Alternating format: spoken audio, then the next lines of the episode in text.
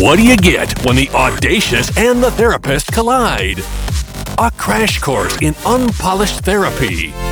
Rachel Silvercone and Dr. Boca aren't afraid to spin out of control, tackling all the tough talk. Their weekly sesh meets at the corner of audacity and advice, where their wheels and yours get turned upside down. Hey guys, happy Wednesday. It's Rachel Silver Cohen and Dr. Boca. So, you know what that means. It's another episode of Unpolished Therapy. Let's jump right in. Hey, Dr. Boca, good morning. Good morning, Rachel. How are you doing? I'm doing okay. How are you? I'm doing well. I'm doing well. Looking forward to another Wednesday with you. It's always the highlight of my week. I know I say that, but it really is. I know it's the highlight of my week too, but I have to tell you what's not a highlight, which just drives me crazy. And I don't know if you ever think about this, but either I have too much free time or my mind is just so unpolished that these are the things I think about in the middle of the night. But do you ever like when you make a phone call and I guess it's a business call and they say, please listen carefully because the menu options have changed. And I always say to myself, like, really? Have they changed? Have the menu options recently changed? Because I've been pressing one for the last X amount of months or years or whatever. And I just like, what is that all about?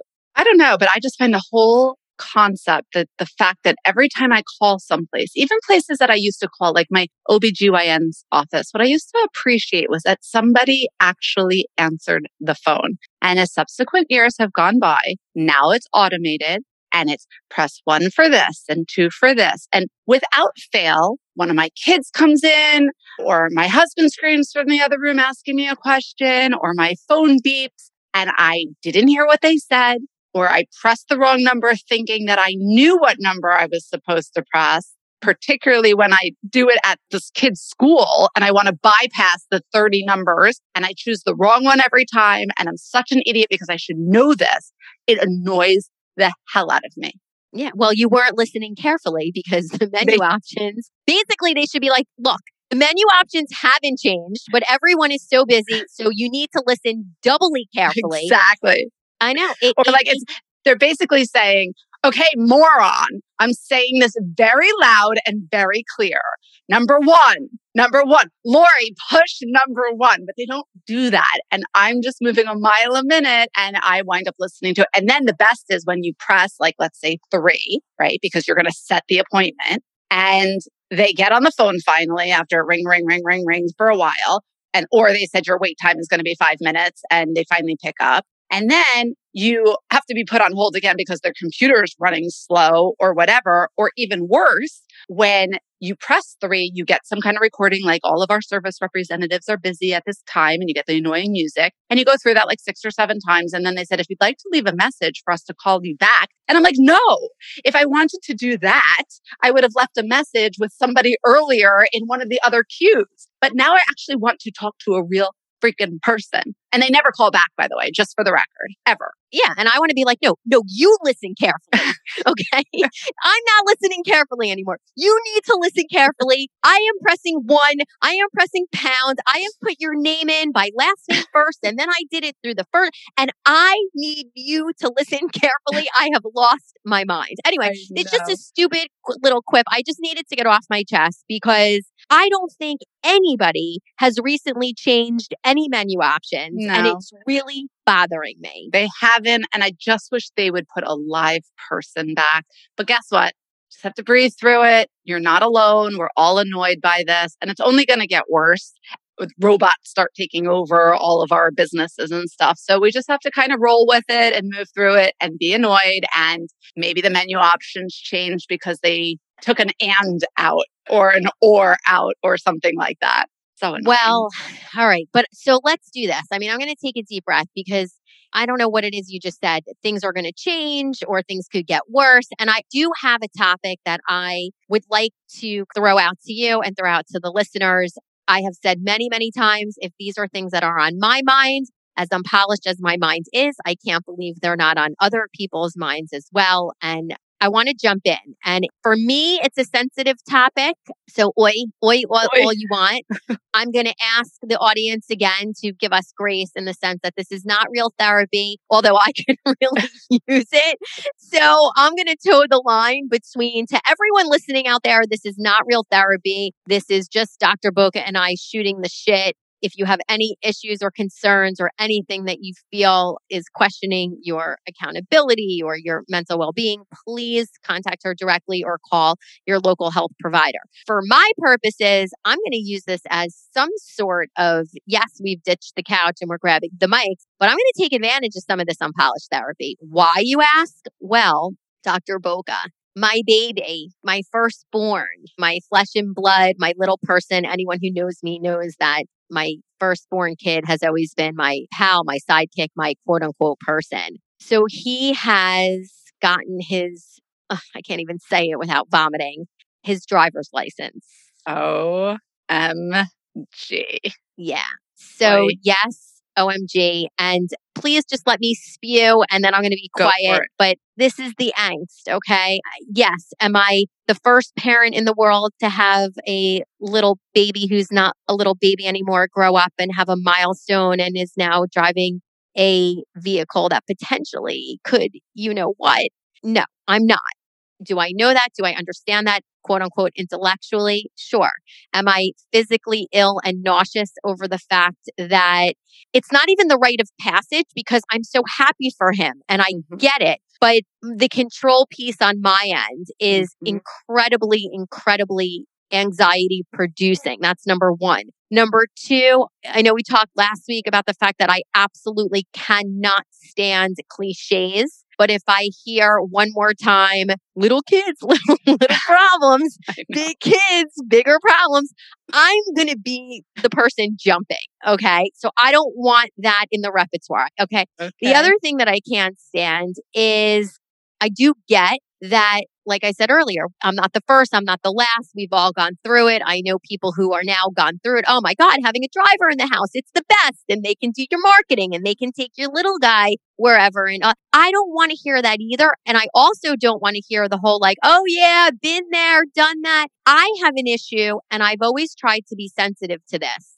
Parents who have yet to go through what you're going through, Mhm. or maybe vice versa. I guess parents who have already gone through it, they're very easy to kind of be that nonchalant, like, Sure. oh, yeah, it's whatever, you'll be fine, it's cool, whatever. I have tried, and I hope well, but maybe not.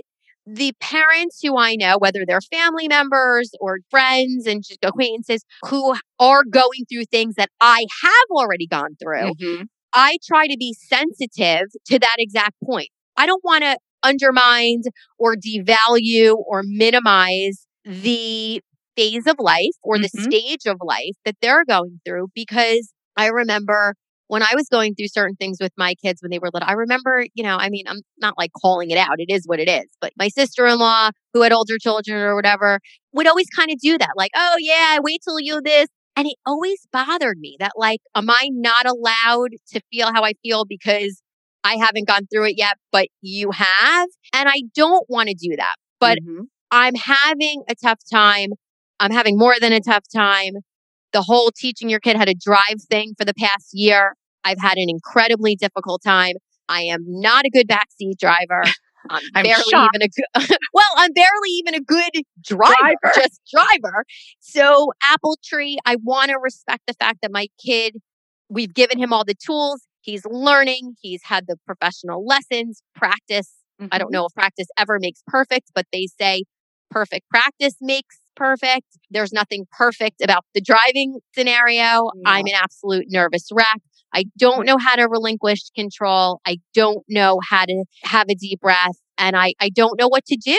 And Mhm. call me out. Yes, I'm a novice. I'm a new mom of a brand new driver and I'm freaking out. out. Right. And the fact that I can sit here and say, you're freaking out exactly at the same point that you just said, I'm freaking out, means that you are experiencing a very natural response. I understand based on our conversations that you've shared with our audience over the last year about your need to control certain things. And this is the epitome and the quintessential loss of control. Not only is a car by definition, right? It is a vehicle. I understand that, but I was going I to call it a killing machine. Right, Like, okay, I, so I was- freaking out. yeah, so I was going to use a similar verbiage, and then I'm like, oh, that's only going to create Should a I little not bit more do that? but I'm glad you called it out for what it was, right? But as I was always taught, I'm not worried about you. I'm worried about all the other people out there, which is a legitimate concern, right? So I'm not going to be able to sit here and say, Rachel, we are going to think positive thoughts and we are going to whatever, because there is a reality here that I can't take away the full extent of that anxiety. I can, though, say to you that similar to the fact that you are now amount of years old, right? I'm going to be nice and not put that out there again. You've been driving since you were 16 years old, 17 years No, old from 17. Jersey. From Well, Jersey. that's another thing. This Florida thing, I could have gained a whole mm. nother year. you could have, where you would have yeah. had anticipatory anxiety for a whole nother year, which would have done nothing either. But I do understand that there is, we think conceptually or at least intellectually think or make up to make ourselves feel better that there's a maturity difference between the 16 year old and the 17 year old. But at some point, we're going to rip the band aid off and it's going to suck no matter what. But let's look at it this way. I don't want to minimize the feelings because they are real. It's the same feelings that we have when that baby pops out and we're like, oh my God, now what do we do? I'm going to keep him from doing this and I'm going to like not give the binky to them and I'm not going to hold, let anybody hold them because they're going to drop them. A lot of those things never came to fruition and never actually happened. We created and catastrophized and played out every possible scenario of bad things that would happen to our child. And they didn't happen. Some might have. Will he have a fender bender at some point? I am sure he will. Will he get a speeding ticket? I am sure he will. These are natural things that happen and they happen at a pretty high rate, especially with new drivers. However, the biggest concern that we have, obviously, is what you said before about the nickname that you have of these death mobiles or whatever they're called. You know, you've been driving since you were 17 years old and you're still here. Okay, can I just I just want to put some things in perspective. Okay. Okay. Yes. Thank you for not saying how old I am, which what difference does it make? But yeah, I've been driving since I'm 17 and one of the things that kind of feeds the fodder of the fear, okay. you remember what you were like at 17? Well, not only do I remember what I was like at 17, but some of my friends who know me as long as it's been since I've been driving, to this day, they make fun of me about what kind of driver I am. And I will be in the car with my son as the passenger while he's trying to get the experience under his Mhm. belt, no pun intended. And I'm sitting there literally clutching my right hand to the passenger door. Okay. My teeth are clenched and I'm dripping sweat and I'm in paranoid mode. And this is what I'm remembering. Okay. The fact that whether I was 17, whether I was 27, whether I was 47, whether I'm 49 and change right now, there are times where it's, and I'm sure everyone out there can relate to this, right? It's raining outside and the windshield gets a little foggy and I'm now all of a sudden in like panic mode over do I have hot air on? Do I put the cold air on? Do I lower down the windows a little bit? Do I press the button that says exhaust? But wait, it, how do you do the back exhaust? Wait. And I, I've been driving for 20 plus, plus, plus, plus, plus years and I don't know what to do. How is he going to know what to do if I don't even know what to do?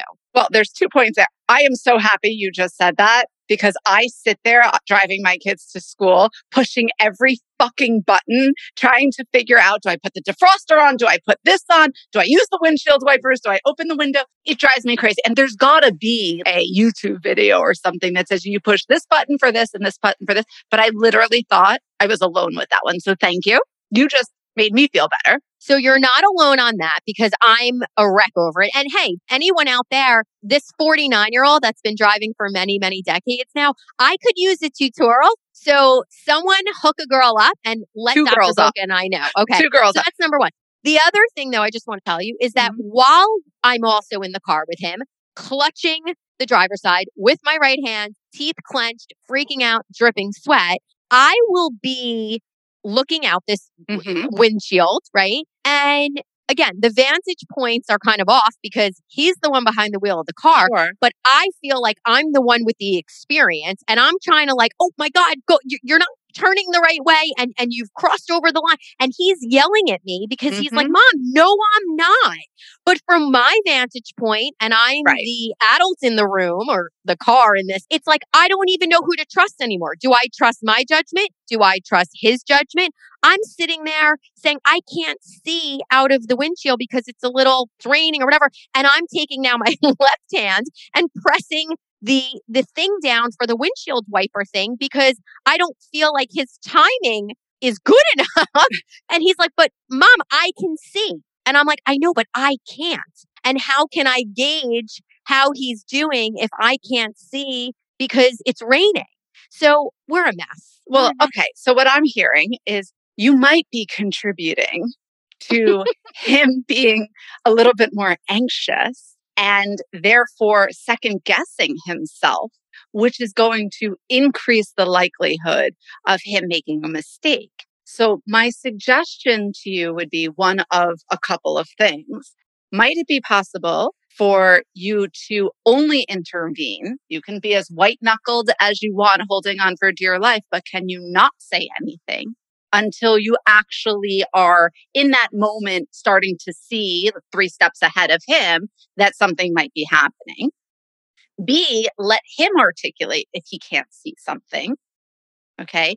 Or three, you already got him driving lessons. So why are you still like in the car with him?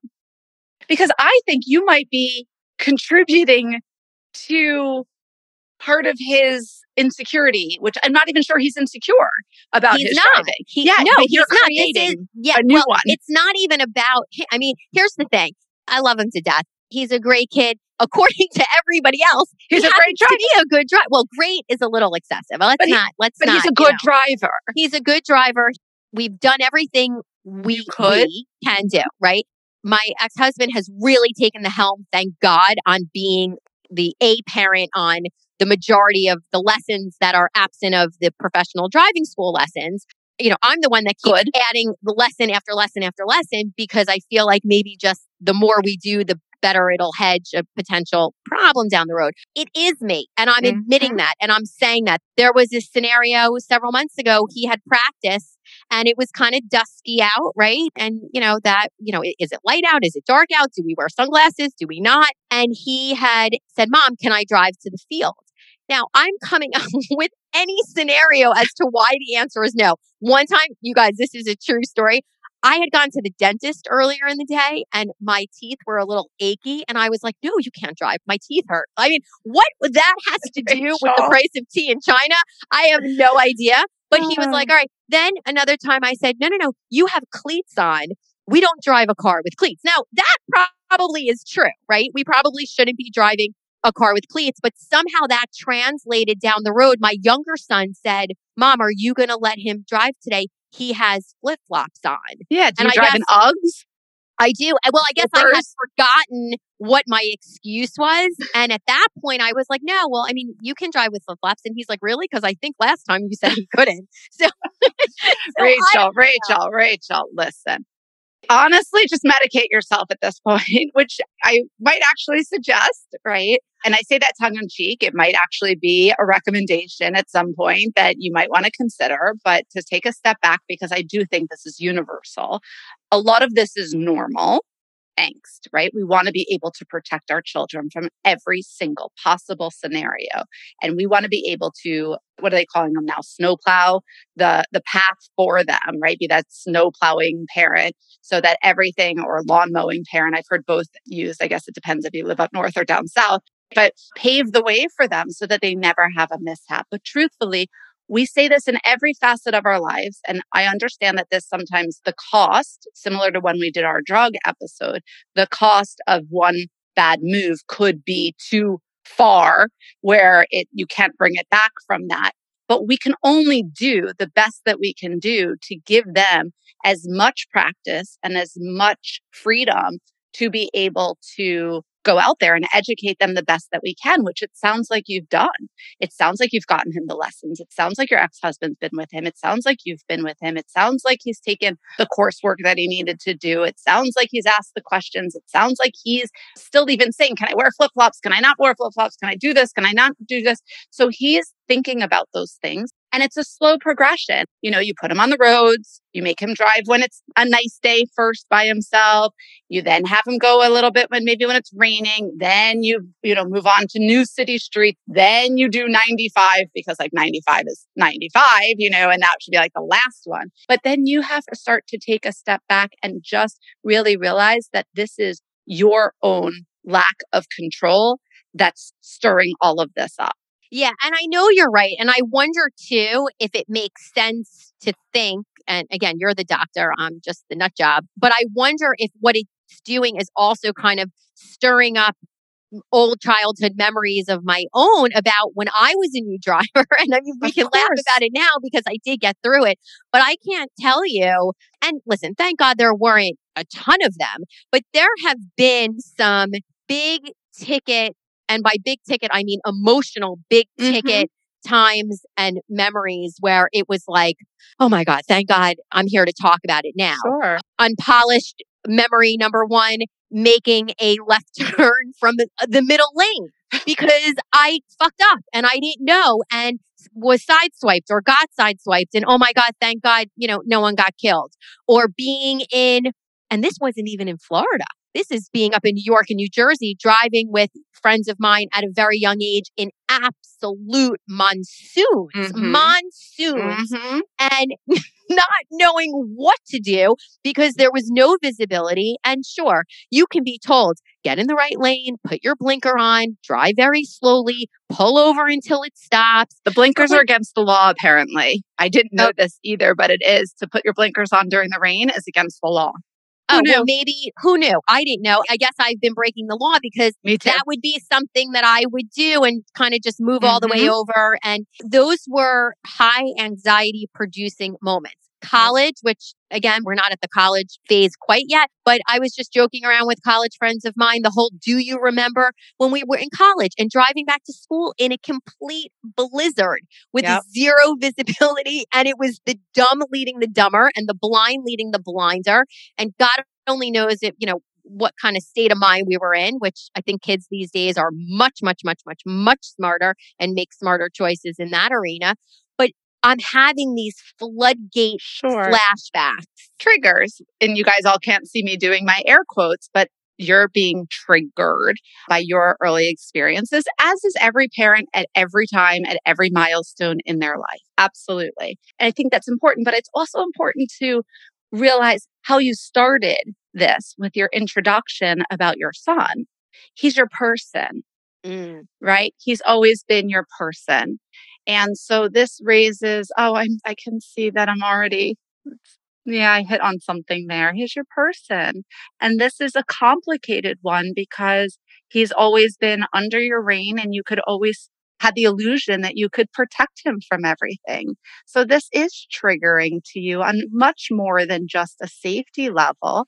This is really your person is going out into the big bad world and he is going to become a God willing, successful, happy, independent young man who's going to go on his way. And that's really frightening and that's scary. And it makes us reflect back on how quickly the time goes and it makes us reflect on all the negative things like those accidents and those stupid things that we do.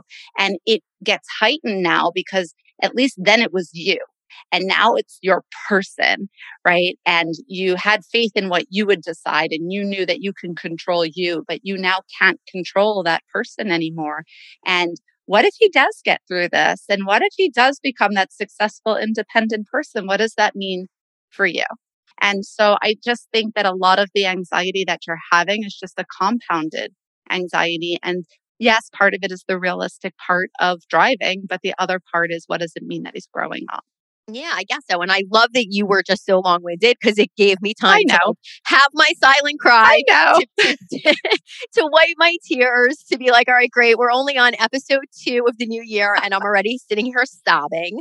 So thank you. Which, again, I'm willing to be vulnerable to say, yeah, guys, I sat here just biting the inside of my cheek, sobbing as Dr. Boca was so eloquently telling me that I guess all of this is normal and my baby is growing up. And what does that mean? And I've lost control. And I get it. I get it. But I'm scared. But I'm scared. Rachel, you wouldn't be human if you weren't scared. I mean, it's a natural feeling to feel when we, when we, I remember my kid going into, uh, leaving preschool and going into elementary school. Meanwhile, like they were going into the yummiest elementary school ever. And yet I remember saying to the preschool teachers, Oh my God, I'm dying here. They're going into the big bad world of like elementary school. Like I can't hold them to me anymore and protect them and they're going to be gone. And I can't just like peek into the window and make sure everything's okay. And they got through it. And I had to realize that I was putting anxiety on them and that wasn't fair. So I understand that this is real and this, this feels so scary and it is natural. And you know what I was just thinking of? And again, you know, I'm I'm putting it out there. If I'm thinking it, maybe other parents out there that are going through this now or soon to be, or if they recently have and they can shed some light, maybe they identify with this. When you were talking about the preschool or elementary school, when the kids would go to like that separation class, I guess Yeah. it was.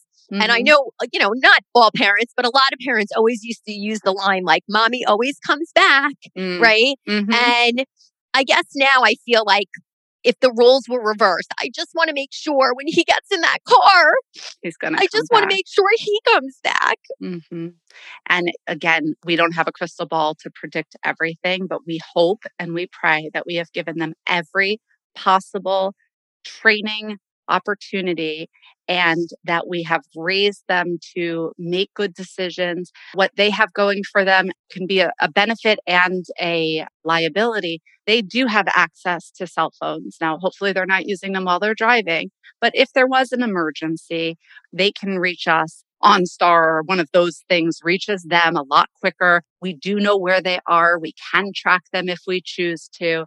And so there are opportunities there that we are still supporting them and are available to them where our parents and their parents weren't available to them as well. So it's just one more layer, but you're asking or you're wanting a guarantee of life and safety. And we can't, unfortunately, give that. So as soon as we can accept that there's a possibility, but the likelihood is so, so very slim that that's going to happen, maybe we can give ourselves just a little bit of breathing room.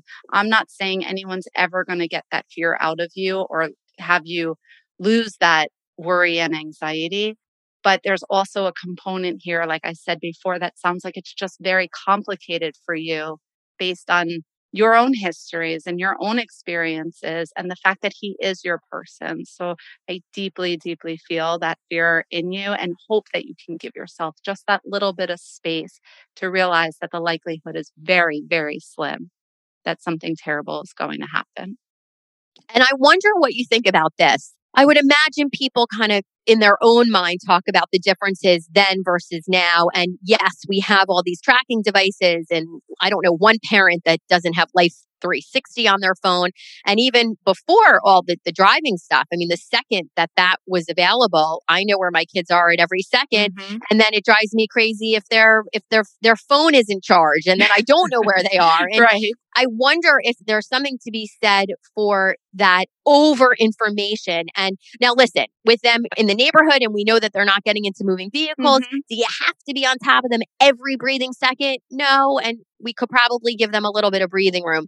But now with the driving, I don't know what your thoughts are from a professional standpoint. Do you think it's hurting or helping that we are able to know not only exactly where they are, but how fast they're going and what route they took to get there. I'm from the camp of, you know, if they want to go to point A to point B, I'm like, can you get there just by making right turns? you know, no left turns. Just, I don't care if you have to go out of your way, just keep in the right lane, uh, just make the right turn. Let me know how that works out, Rach. so I don't know. I mean, I'm trying to find a little bit of levity I because otherwise. I'm going to combust. I, I know. do you I- think tracking? I guess that's my question. Is that helping us or hurting us? I think everything in moderation, like we always say, and I hate to be so cliche about that, but I think at the beginning, it makes everybody feel a little bit more accountable and a little bit more responsible, both our children and us, right? And it gives us data points so that we can help guide them into how to be better drivers. It also calms our, our anxiety. However, at some point, our responsibility as parents is to make these children into capable, able, independent human beings that are able to function in society without us. And by constantly micromanaging them and constantly being on top of them, we are starting to see next generation in their college years who don't have, and to quote our middle school principal, they don't have grit, right? And they don't have the ability to be resilient and everything is a call to mom and a call to dad and a call to this. And it's too much enmeshment and they've become unable to problem solve and, and deal with situations about things that you and I would have never spoken to our parents about. And again, I'm not saying one is right and one is wrong, but both seem to be a little bit too much. You know, it's either not talking to them at all or being way too enmeshed in it. So I think it's a progression at the beginning, maybe tracking, and then slowly but surely, both you and like we talked about with college, both you and your child's kind of starting to wean off as the data points indicate that he's a good driver. Right. And so I'm not saying take it off your phone, but do we need to check it uh, obsessively? No, we don't. Maybe at the beginning, but definitely not as they have proved themselves to be capable and responsible. I wonder too with people like myself who are fairly on the anxious side. to say really? Really? Me? Huh? You? Come on. No. Um, I wonder if, you know, I've always had this philosophy and certainly it's it's an unpolished philosophy. But if I could just worry enough to take away whatever the angst is, sign me up for that, right? So when you say, you know, yeah, in the beginning you're going to worry, you're going to check, you're going to this, but then I guess it'll dissipate or it'll slow down or life will resume, if you will. And my unpolishedness, right, Mhm. is that, well, wait a minute. The second I take my foot off the gas, ha ha ha, you know, no pun intended, no pun but intended. uh, on the uh, on the worrying, right? Mhm. Something will happen. Is that when I should be slamming on the brakes? Because, oh my God, that's when something's going to happen. And again, do I think that that's rational? Of course not. It's what we call magical thinking, as though you're controlling what's actually going to happen. And the fact that if you worry about it, that's going to come to fruition. And again, that's just another manifestation of anxiety. And it's No, to- no, no, no. What I mean is, if I, I'm saying, if over worrying Mhm. means it like nothing bad will happen, I'll do that. Like, right. No, I can- understand. But if you didn't worry, then Right, something right, is going right. to happen, Yes, right? So it's like a magical thinking type Oh, of I thing, see. as though Okay. that your thoughts or not thinking is what's going to produce either the Right. desired or undesired result. Cor- yeah. right? I mean, it's just like a backwards magical thinking. But anyway, the point being is it's, that's just another manifestation of anxiety and a way to try to believe you are controlling things as though your thought process or not thinking about something really does have an impact on that. It doesn't. Now, that's not to say that we all don't do our superstitious, like little 11 11s make a wish and, you know, drive by the cemeteries and hold your breath that we did as a kid. You know, some mm-hmm. of us do that now. Some of us don't do it. Some of us do it at certain times. If you really assess where those fall, it's usually at your most anxious points in your life because you think that that's like, if you do it, nothing bad is going to happen. And if you don't do it, then that's the day it's going to happen. So, And not for anything, Dr. Boca, but you forgot Rabbit Rabbit on the Rabbit first of every month. because I still think that rabbit rabbit is bullshit. Just putting Right. that out there. right. A whole Well- podcast and year later, by the way. You know what I'd like to know because I do think we are strength in numbers and I do have a problem with the parents that are like, "Oh my god, that's what your problem is now. Wait till you get to college or wait till your kid gets thrown out of co-, you know, whatever, whatever."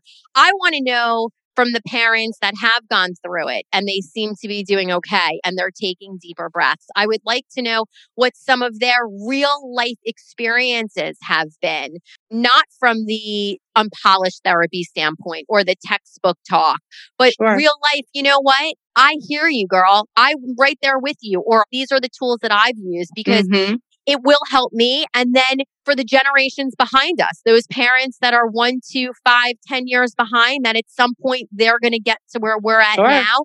If we can help them 10 years ago, or I guess maybe if we're being a little bit more accurate, you know, five, six years ago, we'll say, when family members of mine, when their kids were in that boat, I remember, you know, we were like, oh, yeah, well, that's not where we're at now. And I have no idea what they're talking about. And I can't identify. Guess what? Time does creep up. And at some point, if we are, again, lucky enough to get to these milestones, Mhm. it isn't about the avoidance. And, and that's why I am trying to convey that to the listeners and why I brought it to the table to Yeah. you today, Dr. Boca. I don't want to avoid it. I can't avoid it. You can. Look, it happens. If there was a magical pill or if there was some type of magical thinking that we haven't come up with yet, sign me up for that too. If we could make it not happen, but it is happening. It's Mhm. happened. He's driving and we need to help each other in these milestones that are beautiful and I want to celebrate it. I don't want to Sure. miss it by hiding under the covers because I cannot cope with the fact that our children are doing less childlike things and they're Yeah. doing more adult like things. And how do we take a deep breath? How do we take and- a deep breath? And it's important. We do have to breathe because the mm-hmm. more you resist the breath, the more room there is for the anxiety. And the breath is going to release. And I know it sounds, again, cliche, but if we can breathe through it, we can get through it. And in this situation, it's really about just getting to a place of acceptance that we've done everything we can and that we can't control certain things in life.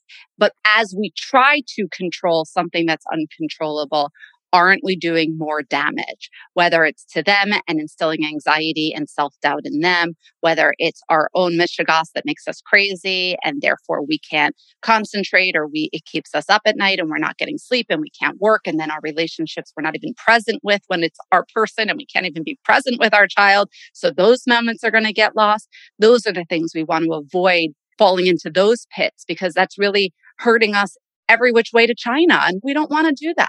So we want to be able to be the best version of ourselves so that we can enjoy all the amazing moments, even if we have that little bit of anxiety is going to stay there. And that's okay. We just can't let it become powerful over us to the point where it starts to ruin everything and create that self fulfilling prophecy of what actually we're hoping doesn't happen. And yet it's going to happen because of our own anxiety. So yeah, I look, you've said it all and now we have to practice it. And I know we don't want to talk cliches. I certainly don't. But the only thing that comes to mind is he's driving me crazy. Like I'm I, I cannot believe how crazy it is that he's driving me. And I guess to all of our listeners out there, to your babies who are now not such babies anymore that are driving you too, I get it. It's crazy. It's exciting. It's nerve wracking. It's mind blowing. We're dumbfounded. Mm-hmm. But as Dr. Boca says, we've got to try to just breathe through it, strengthen numbers. Let's all kind of share, if you're willing, how you've used your own coping mechanisms to get through such a huge milestone and make it a open path and not a roadblock, right? yeah, that's helpful, right? We don't want roadblocks for him either. So No. let's clear that way for ourselves at least and model that for them. Exactly, exactly. So with that being said, I guess this is a good place to stop and, you know, let's forge ahead and we want to have open roads And right turns. right turns. We don't want traffic jams and we want everyone wearing their seatbelts. Keep that Life 360 on, at least in the beginning. And also keep Unpolished Therapy in your download list on your iPhone or however you get your podcasts every Wednesday. Unpolished Therapy. We look forward to chatting again next week. This has been a heavy one for me. So, Dr. Boca, I thank you so much for your expertise. Mm, I thank the listeners for being compassionate to my unpolishedness. You can always find us on Instagram and Facebook at Unpolished Therapy. You can find us on Twitter at Untherapy. You can send us direct messages, private messages, whatever, whatever, via email at unpolishedtherapy at gmail.com. We would love to hear from you. Your thoughts are so welcomed and appreciated, and it does help us too. So, with that being said, I am Rachel Silver Cohen with the one and only Dr. Boca. Thank you for listening to another episode of Unpolished Therapy. Great sesh, girls! Hey everyone, like what you heard? Then don't miss out on what comes next. Subscribe now and please give the girls a five star rating. Learn more at www.unpolishedtherapy.com. Find and like them on Instagram, Facebook, and Twitter. We'll see you next week when Rachel Silver Cohen and Dr. Boca ditch the couch, grab the mic, and break down all the wreckage.